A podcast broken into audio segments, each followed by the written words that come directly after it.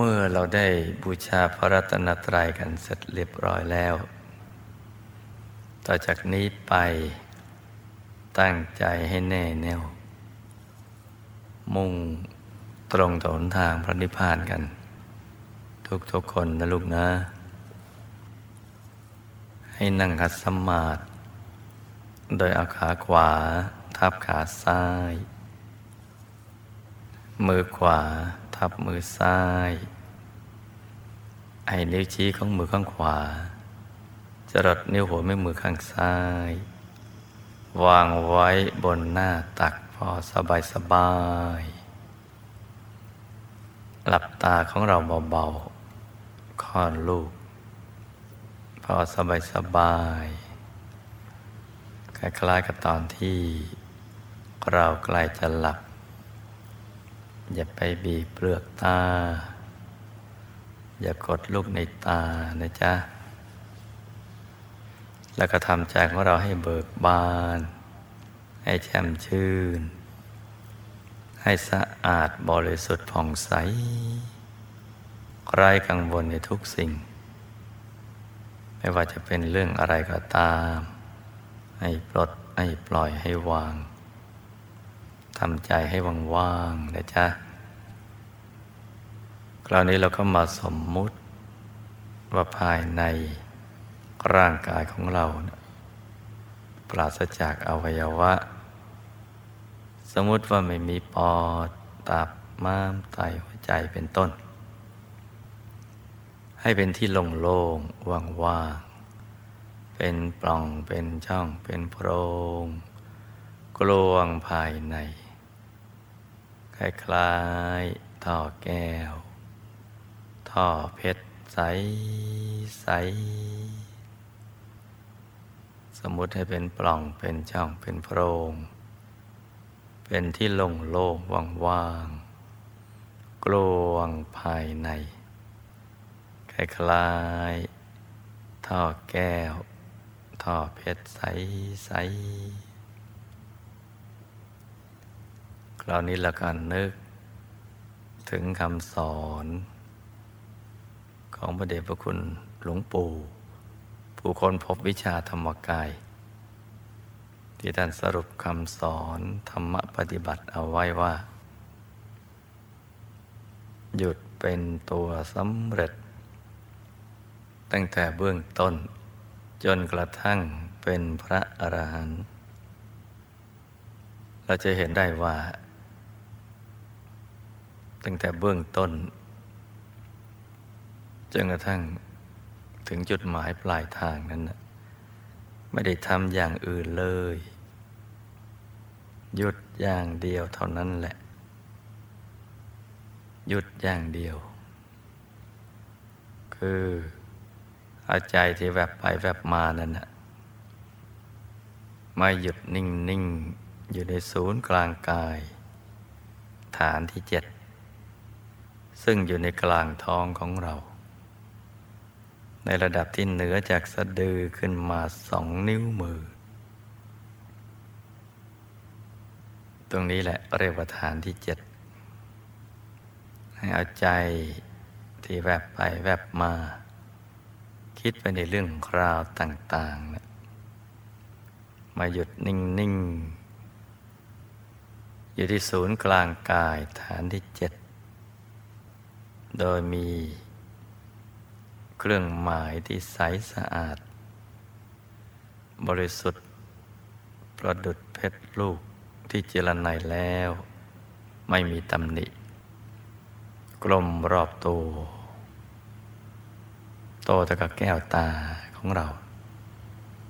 คือประมาณปลายนิ้วก้อย หรือปลายนิ้วนางนิ้วกลางเป็นต้น ให้เครื่องหมายนี้นะเป็นหลักที่ยึดที่เกาะของใจเรา ใจจะได้ไม่ซัดสายไปคิดเรื่องอื่น เรื่องกลสัตว์สิ่งของธุรกิจการงานบ้านช่องครอบครัวเป็นต้น ใจจะได้มาอยู่ในตัว ซึ่งเป็นที่ตั้งดังเดิมของใจอย่างถาวร ใจจะได้กลับมาหยุดมันนิ่งเพราะหยุดนี่แหละจะเป็นตัวสำเร็จทำให้เราสมปรารถนาในทุกสิ่ง สิ่งที่เราปรารถนานั้นน่ะคือความสุขที่แท้จริง เราอยากจะเจอความสุขที่แท้จริง ไม่ว่าเราจะปรารถนาอะไรก็ตาม ในเบื้องต้นอาจจะหลากหลาย แต่ตอนปลายนั้นน่ะต้องการความสุขที่แท้จริง อยากได้ที่ อยากได้บ้าน อยากได้ครอบครัวที่อบอุ่น อยากได้รถ ได้ยวดยานพาหนะ อยากได้แหวน ได้สร้อย ได้เครื่องประดับ อยากได้เงินได้ทอง อยากได้ยศ อยากได้ตำแหน่ง อยากมีอำนาจวาสนา อยากมีบริวารมีพวกพ้อง นี่คือเบื้องต้น ที่เราอยากมี อยากได้อยากเป็น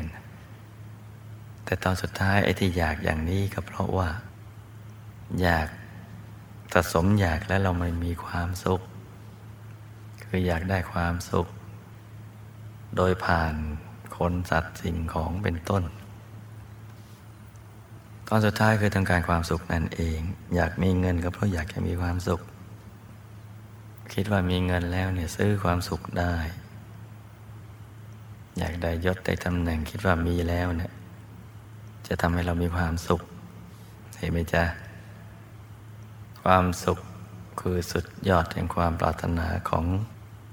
สรรพสัตว์นะไม่ใช่เฉพาะมนุษย์ สัตว์เนี่ยกินก็อยากกินอยากมีความสุข มีคู่ก็อยากจะมี อย่างมีความสุข แม้จะเจ็บจะป่วยก็อยากจะป่วยอย่างมีความสุข ตายก็อยากตายอย่างมีความสุข ตายไปแล้วเนี่ยก็อยากจะไปอยู่ในที่ที่มีความสุข สุขทั้งนั้นเลย คือสุดยอดแห่งความปรารถนา ของสรรพสัตว์ทั้งหลาย สุขที่แท้จริงนี่ยมนุษย์ยังไม่เคยเจอ เจอแต่สุขกรรมลอนะยังเป็นของเทียมอยู่ แต่สุขที่แท้จริงนี่แหละ อยู่ที่หยุดกับนิ่ง อารมณ์ประชุมตรงนี้แหละ เพราะนั้นหยุดเป็นตัวสำเร็จ ทำให้เราสมหวังดังใจในทุกสิ่ง พอถึงแล้วเนี่ยหยุดได้แล้วเนี่ยไอความปรารถนาอะไรต่างๆ ก็ลดน้อยถอยลงไป พอเขาถึงพระรัตนตรัยในตัว ไม่อยากได้อะไรเลย อยากจะเรียนรู้ความจริงของชีวิต ของสรรพสัตว์และสรรพสิ่งทั้งหลาย อยากหลุดอยากพ้นจากกิเลสจากอาสวะ อยากไปนิพพาน อยากไปสู่ที่สุดแห่งธรรม มันจะเป็นอย่างนั้น เพราะฉะนั้นหยุดนี่แหละเป็นตัวสำเร็จตั้งแต่เบื้องต้น จนกระทั่งเป็นพระอาหารหันต์ถ้าเราจับหลักได้อย่างนี้นะจะเห็นว่ามันไม่ยาก หรือยากพอสู้ ฝึกใจให้หยุดนิ่งอยู่ กับเนื้อกับตัว โดยเฉพาะที่ศูนย์กลางกายฐานที่เจ็ดให้ใจมาหยุดมันนิ่งอยู่ที่ตรงนี้นะฝึกหยุดฝึกนิ่งประคองใจไปด้วยบริกรรมภาวนาสัมมาอรหังเรื่อยไปเลย ประคองไปสัมมาอรหังไป กี่สิบกี่ร้อยกี่พันกี่หมื่นกี่แสนครั้งก็ได้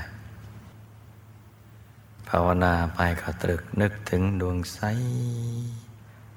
ใจหยุดอยู่ในกลางดวงใสใสใหญ่เผลอ จากสองอย่างนี้นะจ๊ะ อย่าเผลอจากบริกรรมทั้งสอง ถ้าเผลอแล้วเนี่ยใจมันไม่หยุด แต่ถ้าไม่เผลอใจจะหยุด จะนิ่ง นิ่งอยู่ในกลางกาย พอใจหยุด ถูกส่วนเข้านะมันก็จะทิ้งคำภาวนาไป จะตกศูนย์วุบลงไปเลย ไปฐานที่หกซึ่งอยู่ระดับเดียวกับสะดือ ห่างจากฐานที่เจ็ดสองนิ้วมือ ก็ยกอดวงธรรมที่ทำให้เป็นกายมนุษย์หยาบลอยขึ้นมา เป็นดวงที่ใสบริสุทธิ์ โตแต่กับฟองไข่แดงของไก่ สุกใสทีเดียวนะจ๊ะ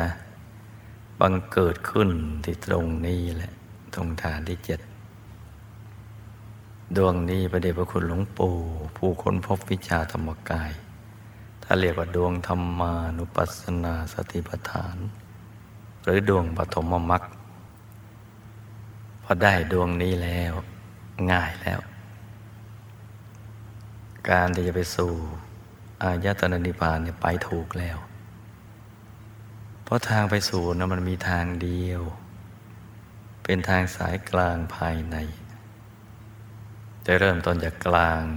ดวงปฐมมรรคนั่นแหละ ทางเอกสายเดียว ไม่มีสองทาง เพราะว่ามีทางเดียวนี่แหละ จึงเรียกว่ามันง่าย หรือยากพอสู้ นี่มันง่ายไหมจ๊ะ เพราะมันทางเดียวนะถ้ามีใครมาชี้เราบอกว่าไปทางนี้ทางเดียวเนี่ยแล้วมันจะไปผิดทางได้อย่างไรพอไปทางนั้นปลายทางก็คือ จุดหมายที่เราต้องการ นี่ไม่มีใครชี้ใครแนะอย่างนี้ นอกจากพระสัมมาสัมพุทธเจ้าชี้หนทางสายกลาง แต่มาชี้ชัด ชัดเจนขึ้น ในยุคของเราก็คือ พระเดชพระคุณหลวงปู่พระมงคลเทพมุญนีสดจันทสโร ผู้คนพบวิชาธรรมกายนี่แหละ เพราะฉะนั้นได้ดวงใสแล้วก็ง่ายแล้วแหละไม่มีผิดทาง เพราะทางเอกมีสายเดียว อยู่กลางดวง นี่ท่านบอกหมดเลย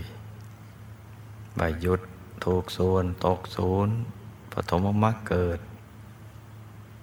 ไปสู่อายตนะนิพพาน ในเส้นทางสายกลาง ซึ่งอยู่กลางดวงปฐมมรรคเห็นไหมเจ้าว่ามันง่ายแล้วใจก็จะนิ่งแน่นไปเรื่อยๆ เดี๋ยวก็พอถูกส่วนเข้าเดี๋ยวก็จะเข้าถึง สิ่งที่มีอยู่ในตัว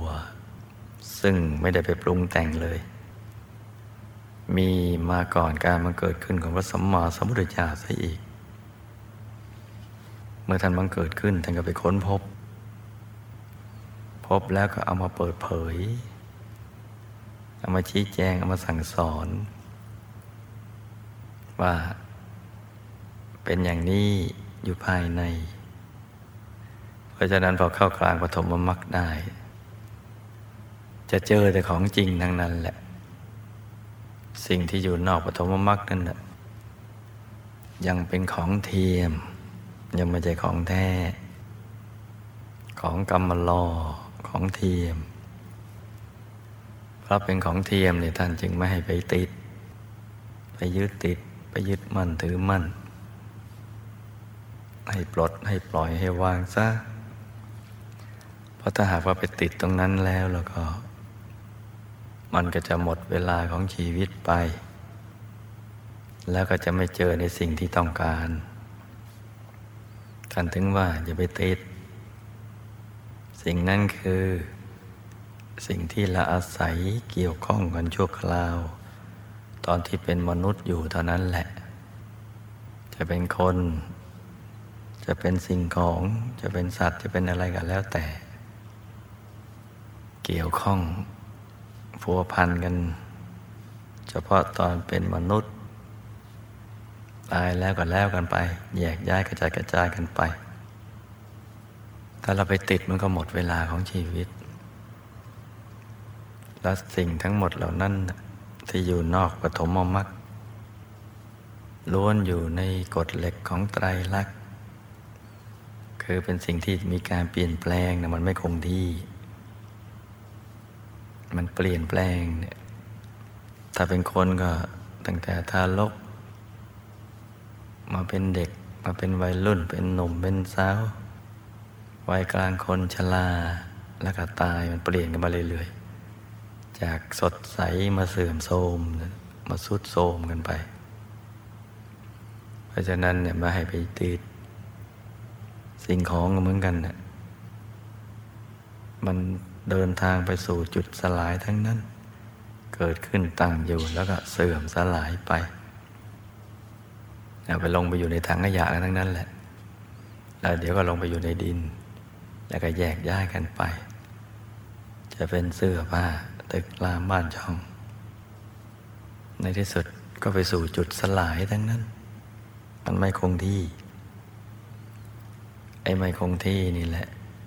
ขืนไปยึดมั่นถือมั่นแล้วมันจะทุกข์ทุกข์กายทุกข์ใจ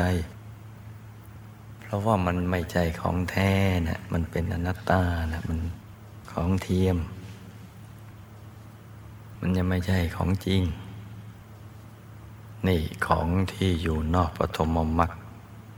เป็นอย่างนี้นะลูกนะพระสัมมาสัมพุทธเจ้าแต่นึงสอนว่าอย่าไป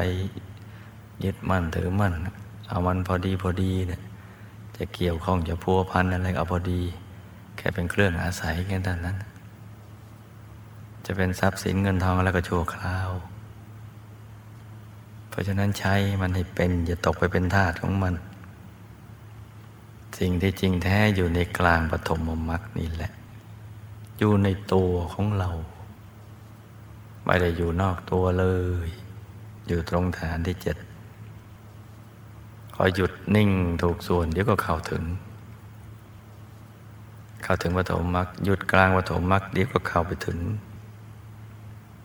ทำที่ละเอียดที่ปราณีตยิ่งขึ้น หยุดถัดๆไปจะใหญ่โตขึ้นไปเรื่อยๆ มันเป็นหยุดที่ยิ่งใหญ่ที่นิ่งแน่น ไปเรื่อย ยิ่งกว้างขวางยิ่งขยาย ยิ่งขยายยิ่งโตใหญ่ มันจะโตใหญ่ทีเดียวในสิ่งที่เราเห็นนั่นแหะยิ่งหยุดยิ่งนิ่งก็ยิ่งโตใหญ่ขยายไปเรื่อยๆ นี่แปลกอัศจรรย์ทีเดียว ถ้าไม่หยุดมันจะคับแคบ มันจะอึดอัดจะแคบแคบแต่ถ้าหยุดได้แล้วขยาย หยุดสองขยายมากกว่าหยุดที่หนึ่งหยุดสามหยุดสี่หยุดร้อยพันหมื่นแสนล้าน ยิ่งขยายโตใหญ่หนักยิ่งขึ้น ขยายไปถึงไหนก็เห็นไปถึงนั่น เห็นถึงไหนก็รู้ถึงนั่น มีสิ่งที่จะต้องเรียนรู้เนี่ยอีกเยอะ ที่เกิดจากใจหยุดนิ่ง ความรู้ที่เกิดจากใจหยุดนิ่งนะเป็นความรู้ที่แท้จริง เป็นของจริงจริงดีเดียวแหละ ยิ่งรู้ใจก็ยิ่งบริสุทธิ์ ยิ่งรู้ยิ่งมีความสุข ยิ่งมีพลังใจในการสร้างความดี ยิ่งยิ่งขึ้นไปเลยนะ หยุดกันนิ่งนี่สำคัญนะลูกนะสำคัญมากๆทีเดียวแหละเนี่ยเดี๋ยวก็จะเข้าเห็นกายในกาย กายมนุษย์ทิพย์พรหมรุษพรมกายธรรมโคตภูโสดาสีตคานาคารหัตให้หยุดต่อไปก็เดี๋ยวก็จะเห็นกายทำในกายทำโตขึ้นไปเรื่อยๆโตขึ้นไปเรื่อยๆเลย ขยายไปเรื่อยๆ ใจก็ยังมีอนุภาพ มีความเป็นใหญ่อยู่ในตัว พึ่งตัวเองได้ แต่พอหยุดนิ่งเราจะยิ่งพึ่งตัวเองได้ จะรู้เลยว่าอะไรคือที่พึ่งและอะไรไม่ใช่ที่พึ่ง ถ้าหยุดนิ่งได้นะลูกนะ หยุดนิ่งได้รู้เลยว่าสิ่งไหนคือที่พึ่ง สิ่งไหนไม่ใช่ที่พึ่ง สิ่งไหนที่ควรระลึกถึง สิ่งไหนไม่ใช่สิ่งที่ควรระลึกถึง หยุดนิ่งได้ละถึงจะเข้าใจถ้าไม่หยุดไม่นิ่งแล้วก็ มันจะควายเขวนะจะเข้าใจผิด สิ่งที่ไม่ใช่ที่พึ่ง ก็จะเข้าใจว่าเป็นที่พึ่ง สิ่งที่ไม่ควรระลึกถึงนี่ยก็ไปคิดถึงทั้งวันทั้งคืนเลย จะกินจะนอนก็นึกถึงกันตลอดนั่นแหละ นั่นเพราะไม่ได้หยุดไม่ได้นิ่ง แต่ถ้าหากหยุดนิ่งรู้เลย เพราะว่าเห็นความแตกต่าง ความแตกต่างที่เราเคยเห็น เราเคยรู้ เราเคยเข้าใจนะกับสิ่งใหม่ ๆ ที่เกิดจากหยุดกับนิ่งเนี่ย มันมีข้อแตกต่างกันเหมือนฟ้ากับดินอย่างนั้นแหละ และถึงตอนนั้นใจก็รู้ว่าควรจะเลือกอะไร ยิ่งเมื่อเขาถึงกายธรรม เราจะพบว่าพระธรรมกายนี่แหละ เป็นที่พึ่งที่ระลึกอันสูงสุดของเรา เป็นพระเจ้าภายในที่สัมผัสได้ ให้คุณอย่างเดียว ไม่ให้โทษเลย มีที่คุณอย่างเดียว ไม่มีให้โทษ ไม่มีให้ร้ายพระธรรมกายไม่มีอคติ เพราะฉะนั้นเมื่อเข้าไปถึงแล้วเราจะรู้โดยตัวของเราเองนี่แหละ เพึ่งตัวเองได้ อยู่คนเดียวก็ไม่เหงา ไม่เศร้า ไม่ซึมเซ็ง ไม่เครียด ไม่เบื่อ ไม่กลุ้มจะเข้าถึงธรรมกายได้เนี่ย เพราะฉะนั้นเนี่ย เราจะต้องมีความรัก ที่จะเข้าถึง อย่างแรงกล้าอย่างหลงไหลทีเดียว เพราะว่า ท่านจะเป็นที่พึ่งกับเราอย่างแท้จริง ถ้าเรามีที่พึ่ง ที่แท้จริงได้ เดี๋ยวเราก็เป็นที่พึ่ง กับใครๆก็ได้ทั้งนั้นแหละ ใครเข้ามาใกล้เราเนี่ยเราก็เป็นที่พึ่งให้กับเขาได้ หยุดกันนิ่งเนี่ยทำให้เกิดปัญญา ซึ่งจะแก้ไขปัญหาทั้งหลายได้ เพราะฉะนั้นใครมีปัญหาเนี่ยหลวงพ่อถึงแนะนำให้หยุดกันนิ่ง โดยดูตัวอย่างพระสัมมาสัมพุทธเจ้า เมื่อท่านประจนมารไม่เห็นนั่นทำอย่างอื่นเลยเนี่ย หยุดกันนิ่งอย่างเดียว และคาระลึกนึกถึงบุญบารมี ความดีที่ได้กระทำเอาไว้ นับพบนับชาติไม่ท้วน พอนึกถึงบุญนึกถึงบารมีความดีที่ทำเอาไว้ ใจมันก็ปลื้มมีปิติ มีความเบิกบาน ความเบิกบานนั้นก็ขจัดความหวั่นไหวให้หมดสิ้นไป ขจัดความฟุ้ง จิตมันก็ มันคงนะแน่วแน่ ปัญญาก็เกิดขึ้น บุญก็ขยายพลึบห้อมล้อมตัวเลย พยามารก็แพ้ภัยไปทำอะไรไม่ได้เนี่ยหยุดคันนิ่งอย่างเดียว นั่นคือต้นแบบของการแก้ปัญหาทั้งหลายนั่นแหละ ไม่ว่าอะไรจะเกิดขึ้น ก็อย่างนั้น หยุดกันนิ่งนี่แหละ ไม่สู้ไม่หนีทำความดีเลยไป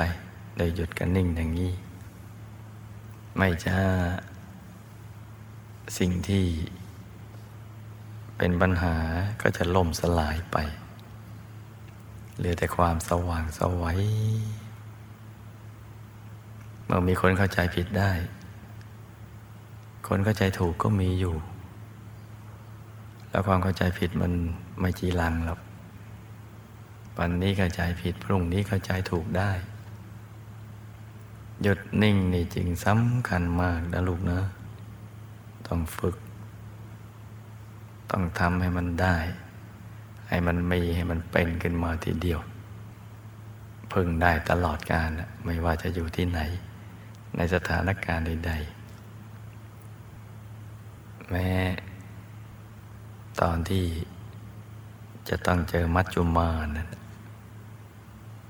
มัจจุราชจะมองไม่เห็นพอถึงตอนนั้นเน่ะเราตายก่อนตาย ถอดกายไปแล้ว ตายก่อนตายได้ ดังนั้นให้ตั้งใจฝึกให้หยุดนิ่ง ให้เขาถึงพระธรรมกายกันให้ได้นะลูกนะ คืนนี้ก็เช่นเคย ใครเหนื่อย ใครง่วง ใครเพลีย ใครตั้งใจมากนั่งแล้วมันตึง ก็ปล่อยให้หลับลงไปในสมาธิในกลางกาย เมื่อยก็ขยับ ฟุ้งก็ลืมตา แล้วก็เริ่มต้นว่ากันใหม่ ให้ลูกทุกคน สมหวังดังใจ ในการเข้าถึงพระรัตนตรัยในตัวคืนนี้ ทุกๆคนนะลูกนะ ต่างคนต่างนั่งกันไปเงียบๆนะจ๊ะ